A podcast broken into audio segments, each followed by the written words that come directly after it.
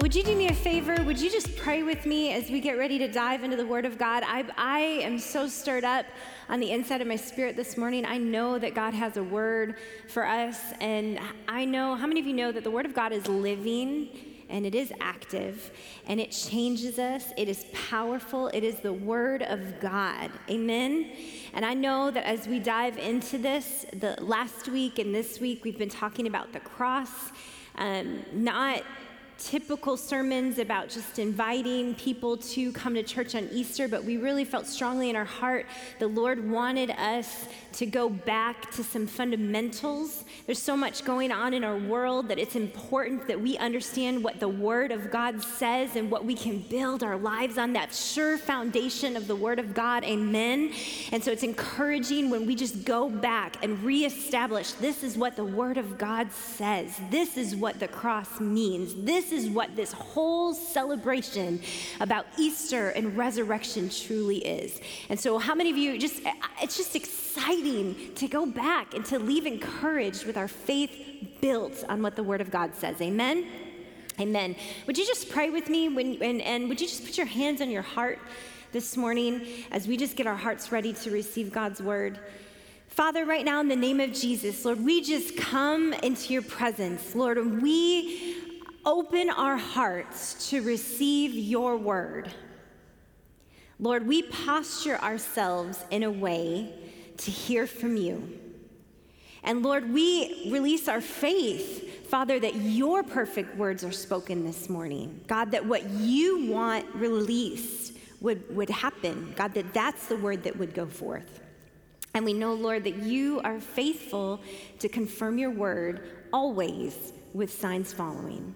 God, your word does produce a harvest. And we put our faith in out there. We get ourselves in alignment to agree to believe you for a harvest from your word this morning in our lives and in the lives of others. We give you first place in this house. Father, this is your church and we are your people. Our hearts are ready to receive. Speak to us all. In Jesus' name, amen. Amen. Well, it is Palm Sunday. Obviously, that's been mentioned already.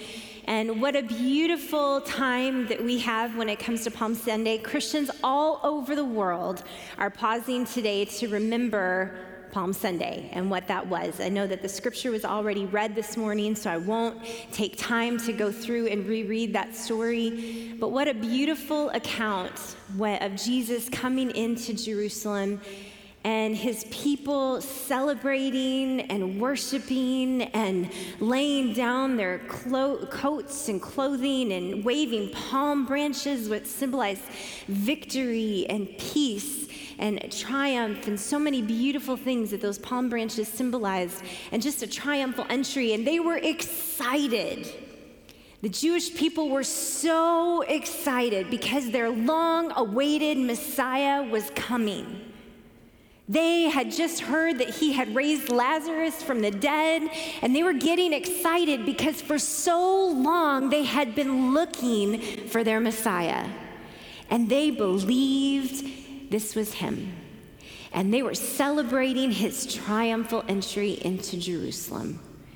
Can you just imagine just the electricity in the air, the excitement, the celebration, and the joy that would just fill that city? All the prophecies coming to fulfillment. But it was interesting because now we're on this side of the story, so we can we have the luxury of reading after it all happened. But truly, only people in there that knew what truly was about to happen was Jesus and God the Father. The Jews knew their Messiah was coming, but he was about to come in a way that they did not anticipate. And his salvation was coming, but it was going to happen in a way that they didn't expect. They didn't expect that Jesus would die on a cross. They didn't expect that there would be an eradication of the old covenant and that a brand new covenant was about to be cut. They didn't expect that a lot of the things that they held to for salvation, that God hadn't had he, God wasn't changing his plan. He never did change his plan. He was fulfilling his plan. They just didn't realize how, the fullness of it. They, they had an assumption in their mind on how all of this was going to happen.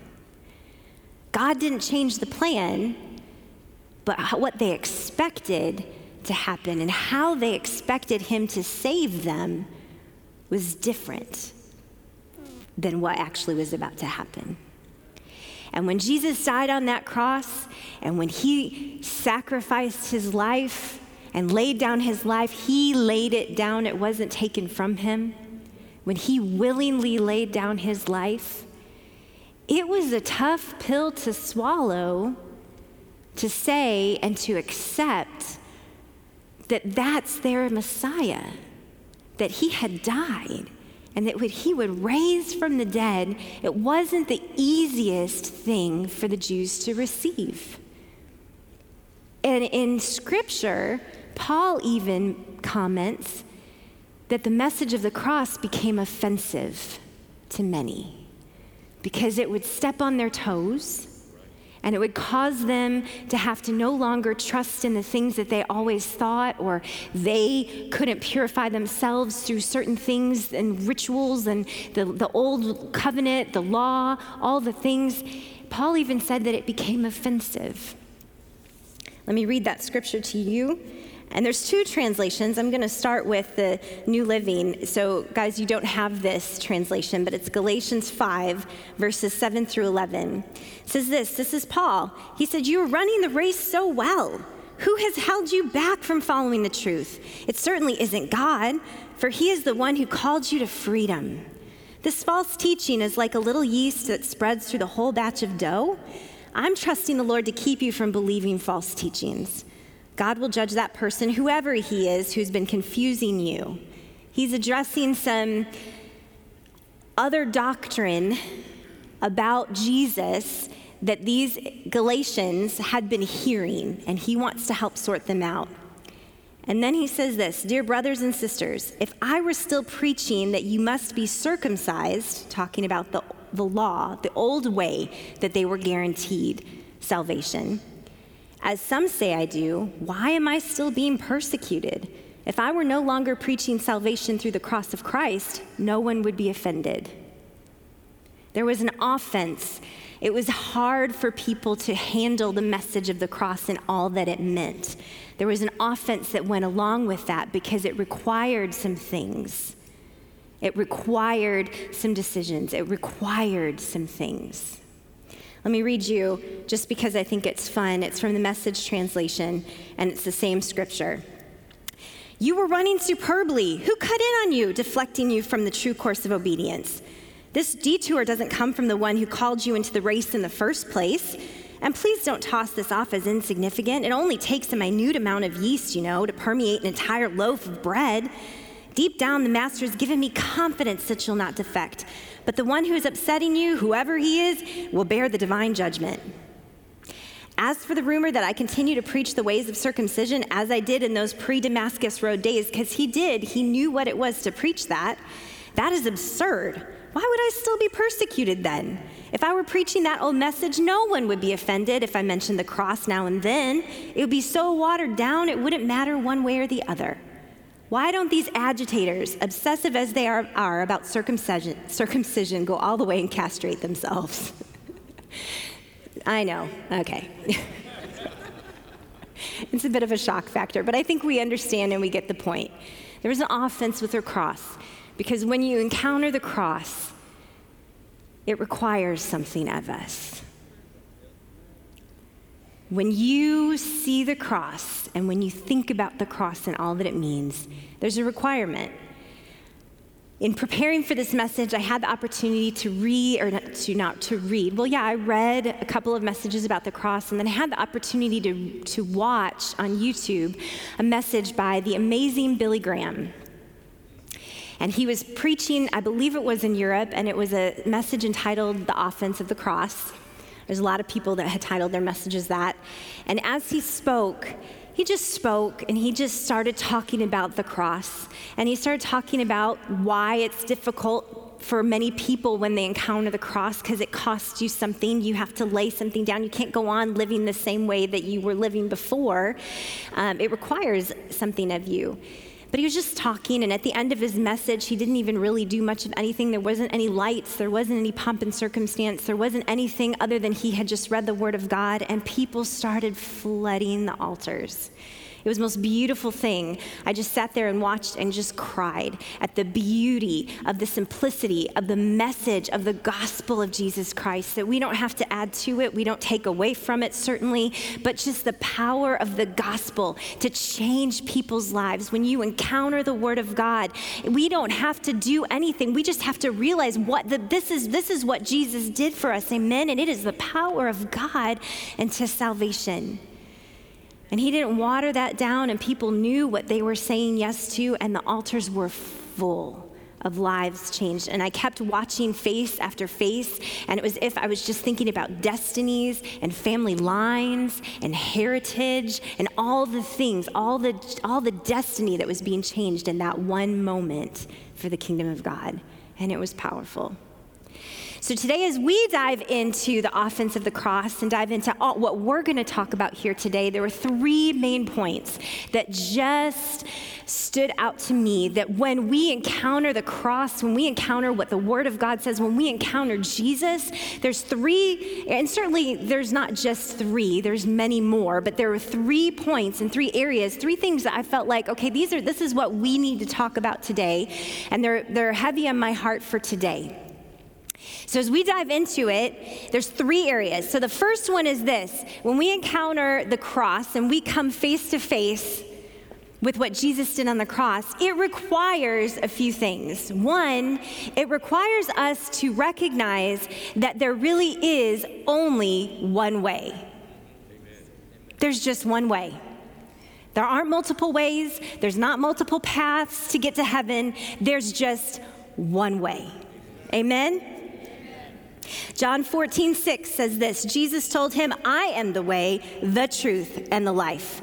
No one can come to the Father except through me. If you had really known me, you would know who my Father is. From now on, you do know him and have seen him. There is only one way.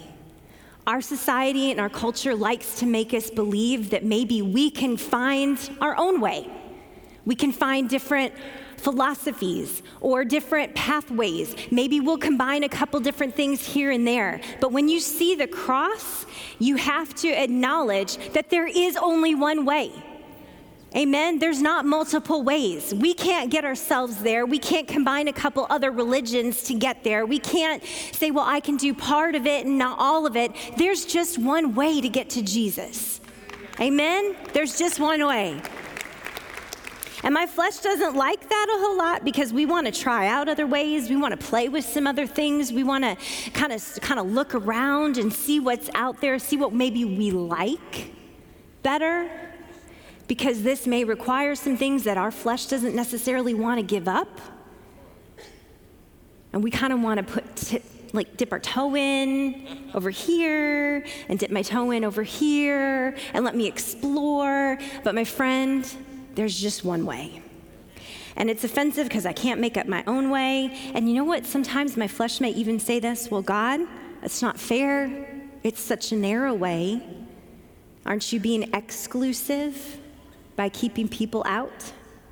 And my friend, I would pose this question to you Is the cross designed to keep people out or to get people in?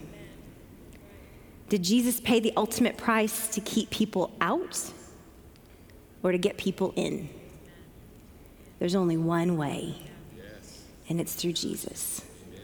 And when I see the cross, not just as a ornament or just a little symbol, we have to come to the realization that that cross means there is, I'll keep saying it, only one way. The second thing that we have to come to realization of and to accept is that there is this thing called absolute truth. I'm going to come down here for this one. there is this thing called absolute truth. Now, this is a hot button. I don't know if you know it or not, but our society and culture doesn't like that one too much. Am I wrong? I mean, there's all these things like of the truth is whatever whatever you want the truth to be, whatever's good for you, right? It's it's whatever your truth might be. But it's a touchy subject for us to say and declare that there is an absolute truth. But when I see the cross, I have to realize that there is a thing called absolute truth. I want to read this scripture. John 8, 31 through 32 says this Jesus said to the people who believed in him, You are truly my disciples if you remain faithful to my teachings, and you will know the truth, and the truth will set you free. See, knowing the truth doesn't bring bondage, it actually brings freedom. So many times we are taught or we think because our society makes us think or tries to deceive us. See, the problem with deception is that it's so deceiving right? And so when you're in deception, most of the time you don't understand that you're in deception. So society tries to make us think, like, gosh, you're so narrow minded. You're actually putting people in bondage. You're saying that it only can be this way, it can't be other ways. You're not open to this. But my friend, we, we just learned that we know that there is only one way the gospel of Jesus Christ. And really, the truth that Jesus brings wasn't to keep people in bondage, it was actually to set them free, to get them free, to get them out of the hell that they were living in, to get them off of the path that they were going, to get them out of of bondage so they can live like the overcomer that he died and paid for them to become. Amen? There's not, the truth of the word of God isn't to keep you locked down and to keep you from being able to have any fun. The truth of the word of God is to set you free so that you can experience the love of God, so that you don't go to hell. That's one aspect of it, but that you live to the fullness of everything that God has placed on the inside of you to become. Because I say it every time I preach, I just can't get away from it.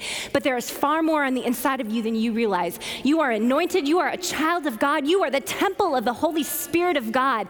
And what Jesus did on that cross, he paid a great price so that you could be filled with the Holy Spirit, so that you could be washed clean, so that you could be the carrier of his presence of God wherever you go.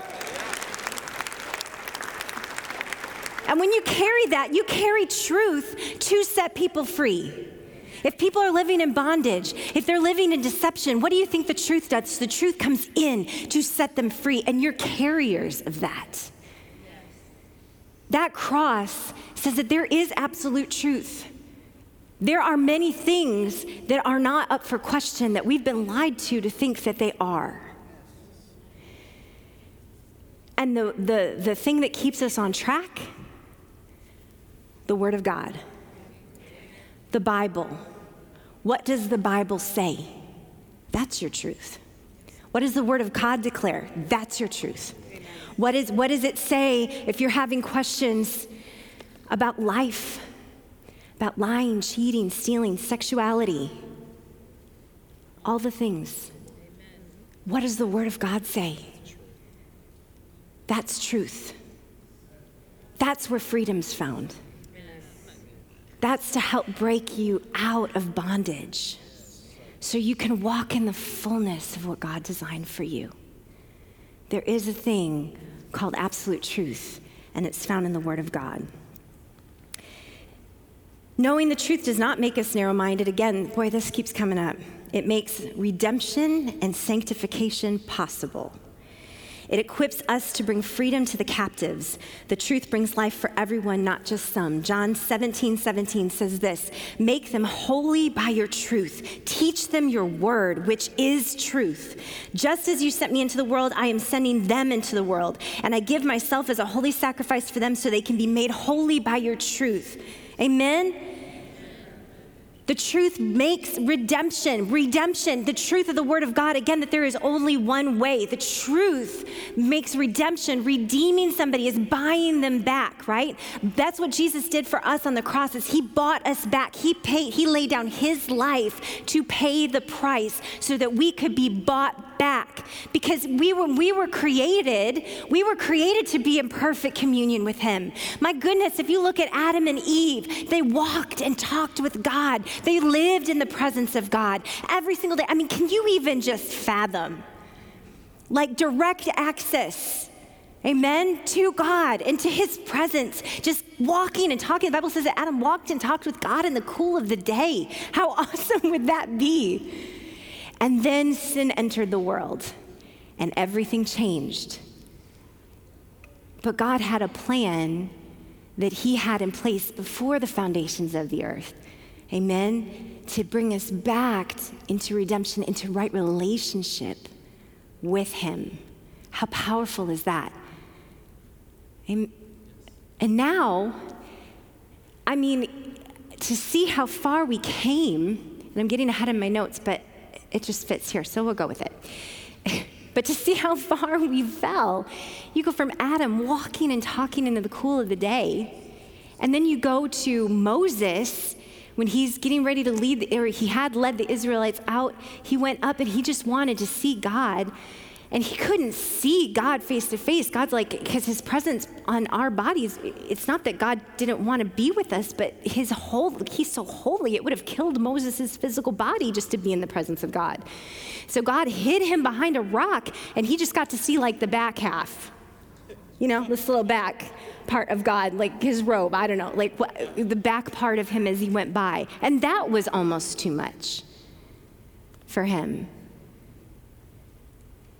Sin is a big deal. It really separ- it did a lot. It's not a little deal. Okay, back to my notes. Absolute truth does exist, and the Word of God serves as our guide, like I mentioned. 2 Timothy 3 16 through 17 says this All scripture is inspired by God and is useful to teach us what is true and to make us realize what is wrong in our lives. Hello, it's the Word of God. It corrects us when we are wrong. Come on, it corrects us.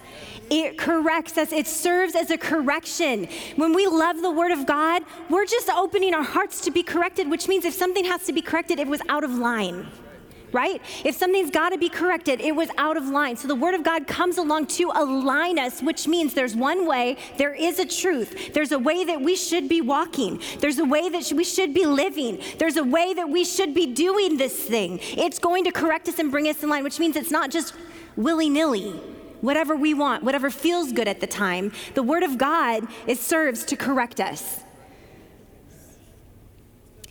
It corrects us when we're wrong and teaches us what to do what is right, and God uses it to prepare and equip His people to do every good work. Amen?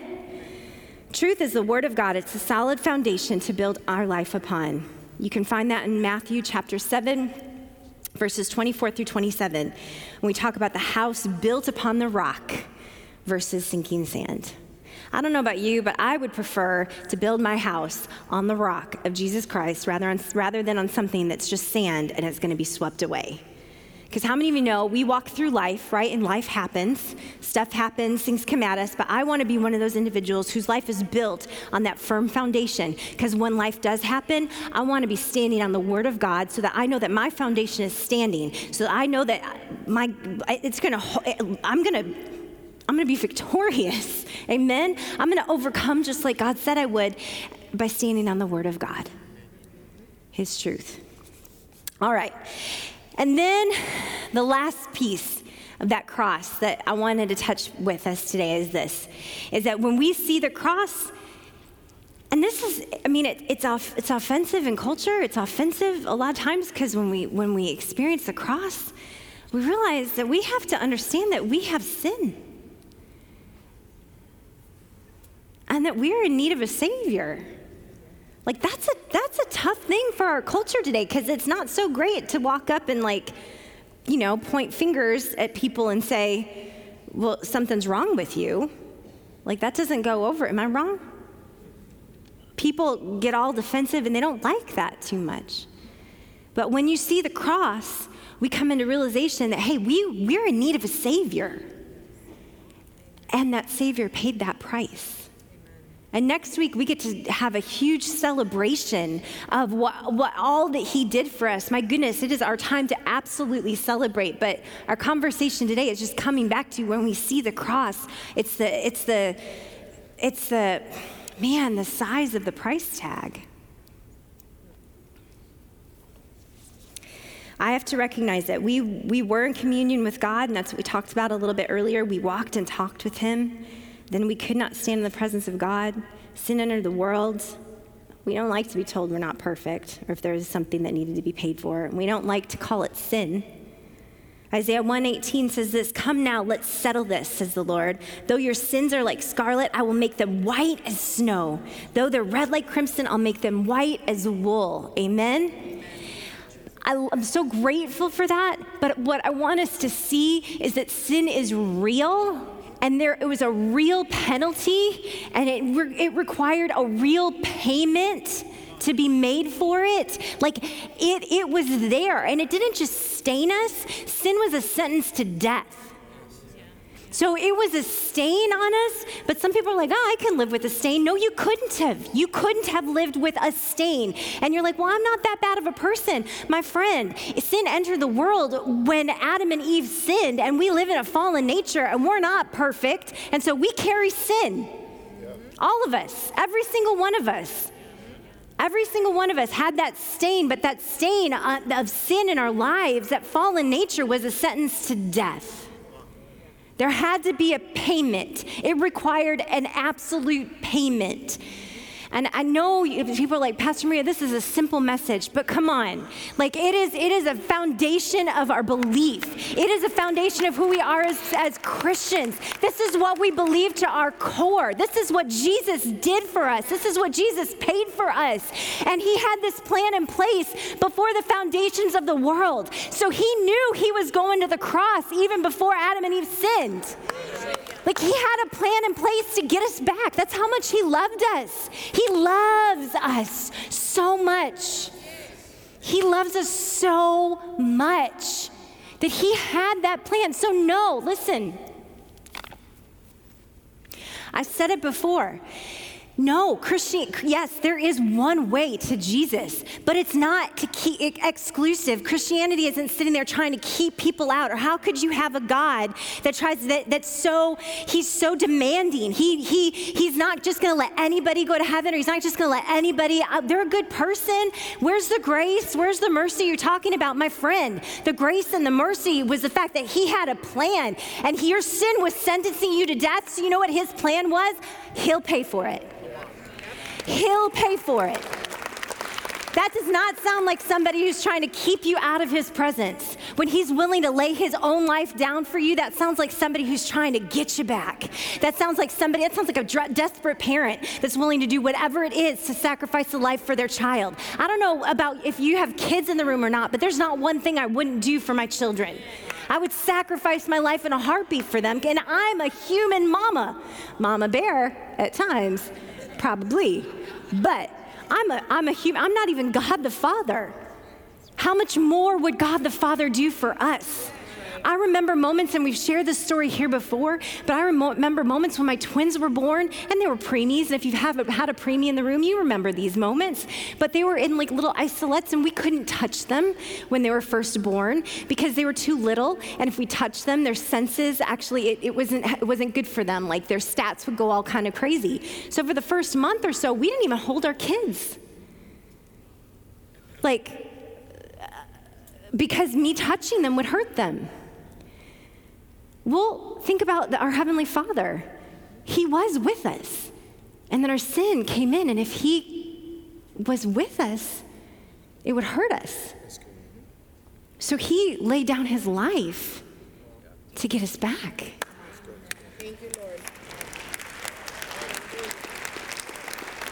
That sounds like a father, a good father, who's trying to get us back. But again, the problem with deception is that it's so deceiving. So we start to believe lies over the truth. And we start to believe that maybe there's multiple ways. We start to believe that maybe truth isn't so black and white, maybe there's some gray areas. We start to maybe add bits and pieces or we start to oh, take away certain parts that we don't like. We start to cut away at different things, and we begin to water down, just like Paul was talking about to the church of Galatia when they were trying to keep parts of the law. And he's saying, Listen, Jesus has paid for that. He fulfilled that law. So you don't have to do those things. But now here's the new covenant that Jesus paid for. And that was offensive to them, but they were trying to hang on to bits and pieces. How much more do we in society today try to hang on to bits and pieces. Well, God maybe didn't really mean this. And maybe I'll just take this part, maybe that, that there's only one way through Jesus out. Or we'll just kind of dilute it a little bit here and there. My friend, that cross, when you encounter that cross, we realize there is only one way. We realize that there is only absolute truth, and that by seeing that cross, we had sin in our lives that required a Savior, a perfect sacrifice. That when Jesus died on the cross, it wasn't, it, it was so much, it's hard to capture in even just one message because it was all of the fulfillment of all the prophecies that the Jews had been celebrating, excited about. They didn't even realize how it was all going to be fulfilled. It was so much. It was so much. It was beautiful. Amen? Amen.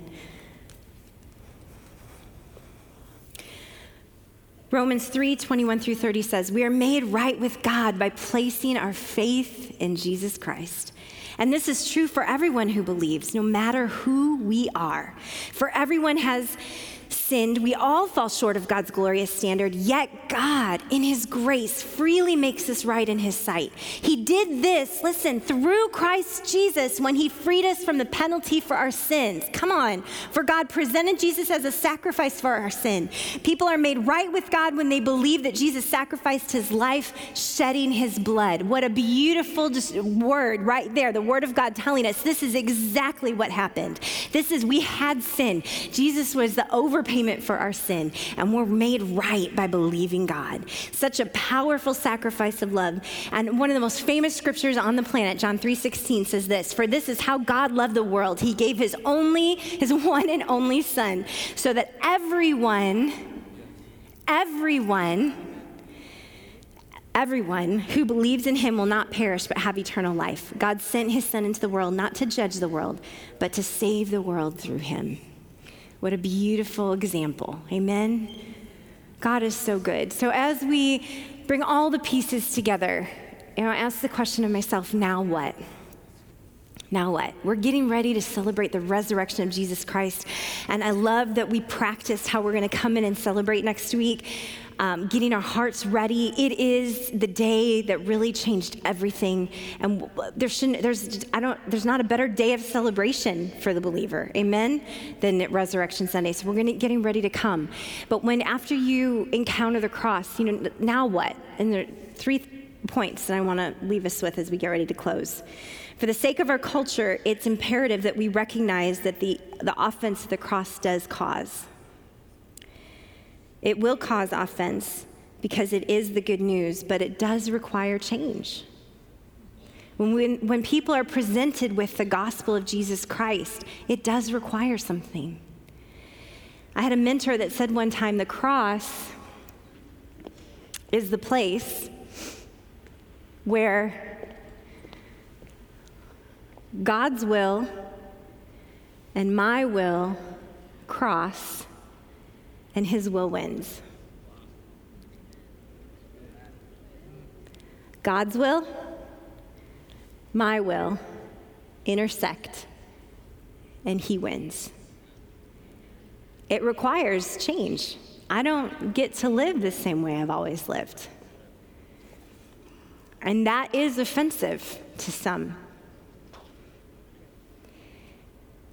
We have to recognize that by admitting that people can be offended, and even Christians can be offended by that.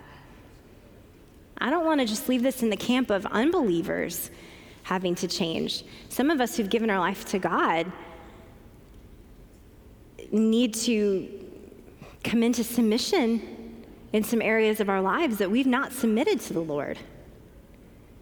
He's either Lord of all or he's not Lord at all. And he asks us to follow him. He's worthy. Look what all he did for us. And He never asks us to do anything that isn't for our own benefit. And He doesn't, again, I'm going back to all the points that I said earlier, but I want to make sure we as Christians hear it as well. He doesn't do anything to take the fun out of life or to make it exclusive or to be put you in bondage or to make it whatever. He always does it to bring freedom. So whatever you find in the Word of God that He's asking you to do and to align your life with, there is freedom on the other side of that. It may cost you something in the moment when you have to ask for forgiveness and you have to make a change, a complete pivot. Sometimes there's a whole 180 that has to happen and you have to change your mindset. And sometimes stepping out of those things are difficult and stepping out of the way that you thought when because we were living in deception for so long. But when you encounter truth, you're no longer deceived. You realize it now, and now you have a choice to make. And it's our job to step out of agreement with those things and to come into alignment with what the Word of God says. That's when He's Lord.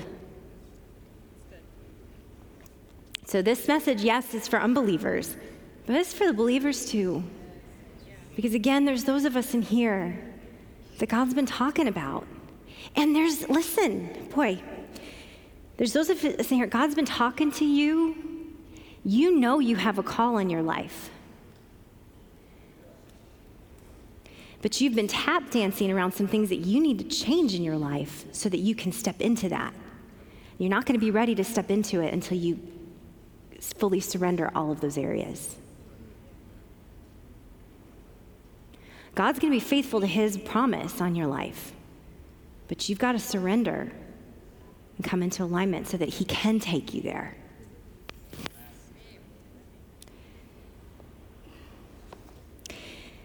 Recognition takes it from being merely an icon or a religious relic. We don't get to pick and choose the parts of the message we want to keep or cut away. The message can no longer be watered down and diluted with ideas and philosophies and opinions we would like to add or take away from it. It, the cross, stands on its own. The cross is invaluable, and it is more priceless than life itself. And finally, when you encounter the cross, and we've said it all morning, I am left with decision of what to do with the immense love poured out on the cross. What do I do with the message now? Because when you interact with the cross, it is impossible to leave the same way you came. Because you either receive it or you reject it. There's no in between. You either receive it or you reject it there is no in between. It requires a decision. So, moments like this, and it's an exciting decision. It's sobering in the fact that it does require something from us. It requires change, right? It requires us to come out of agreement with one way and into a new way. But man, it's exciting to step out of darkness into light, to step out of fear and into perfect love, which casts out fear, to step out of bondage and into forgiveness and love, to step out of sin and pressure and everything on my life, to step into the freedom of what God has for us. Amen. There is an exciting exchange that takes place, but there is an exchange. Amen. Like it requires us to make that decision. And as believers, we understand the goodness of that, right? We understand the freedom of what that's like. But it requires much from us. So I'm going to ask you to stand this morning as we get ready to close.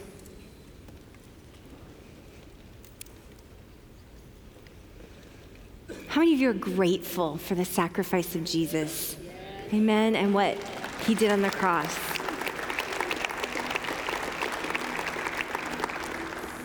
I'm so grateful.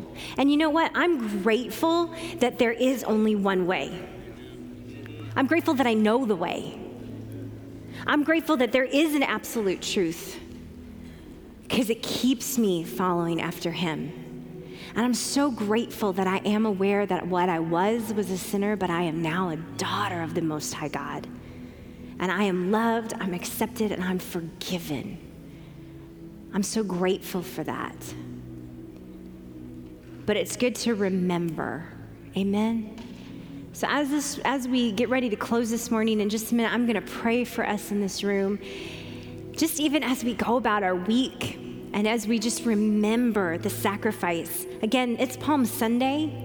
And it was the time that Jesus was coming into Jerusalem, like we talked about, and the Jews were cheering and celebrating, not really knowing, knowing they had, they knew they were celebrating Jesus, but they didn't really know. They thought they knew how the Messiah was going to come and all that he was going to do, but he had a different plan. So, as we go through this week, remembering and reflecting on all that Jesus did for us, because in a week's time, man, he, you know, we have a Good Friday service this coming Friday evening. We'd invite you to come join us. I believe that's at six. It's at six o'clock right in here. Come with us. We're going to have a beautiful time of communion in the presence of God, remembering the sacrifice that Jesus made, and then come back and be with us on Sunday morning as we celebrate the resurrection. But as we go about this week, and we just remember all that the cross means. Can we do that? I'm going to ask for every head bowed and every eye closed, and we're going to give individuals an opportunity this morning to give their life to Christ. So if you've never given your life to Christ, or maybe there was a time when you did and you walked away from Him, in just a second, I'm going to ask you just to raise your hand high in the air. And we're not going to call you forward, but we're going to pray with you right at your seat and give you an opportunity to give your life to the Lord. God is so good. Oh, man, I, I'm just, and I know that He confirms His word with signs following. So as people, look, there's already somebody with their hand up. I love that. As people hear the word of God, their lives begin to change. It changes them from the inside out. So if that's you this morning and you have never given your life to God, but you're ready to, you see the sacrifice that Jesus made on the cross, and you say, you know what, that's me. I want to give my life to the Lord. I surrender. I'm encountering the cross, and I'm making a decision for Jesus Christ today. With every head bowed and every eye closed, I'm just going to ask you, on the count of three, put your hand up high, and we're going to pray with you right at your seat. One, two, three. Put it up we want to pray with you and I want to see you. We've got a hand there. Praise God. I'm going to come around and I'm looking. We don't want to we don't want to miss anybody in the room this morning.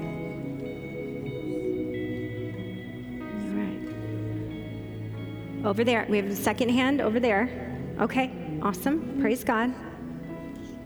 We're going to give you just a minute. And you could be watching with us online this morning as well. All right. Church, would you pray with me for those two that raise their hand and everybody online as well?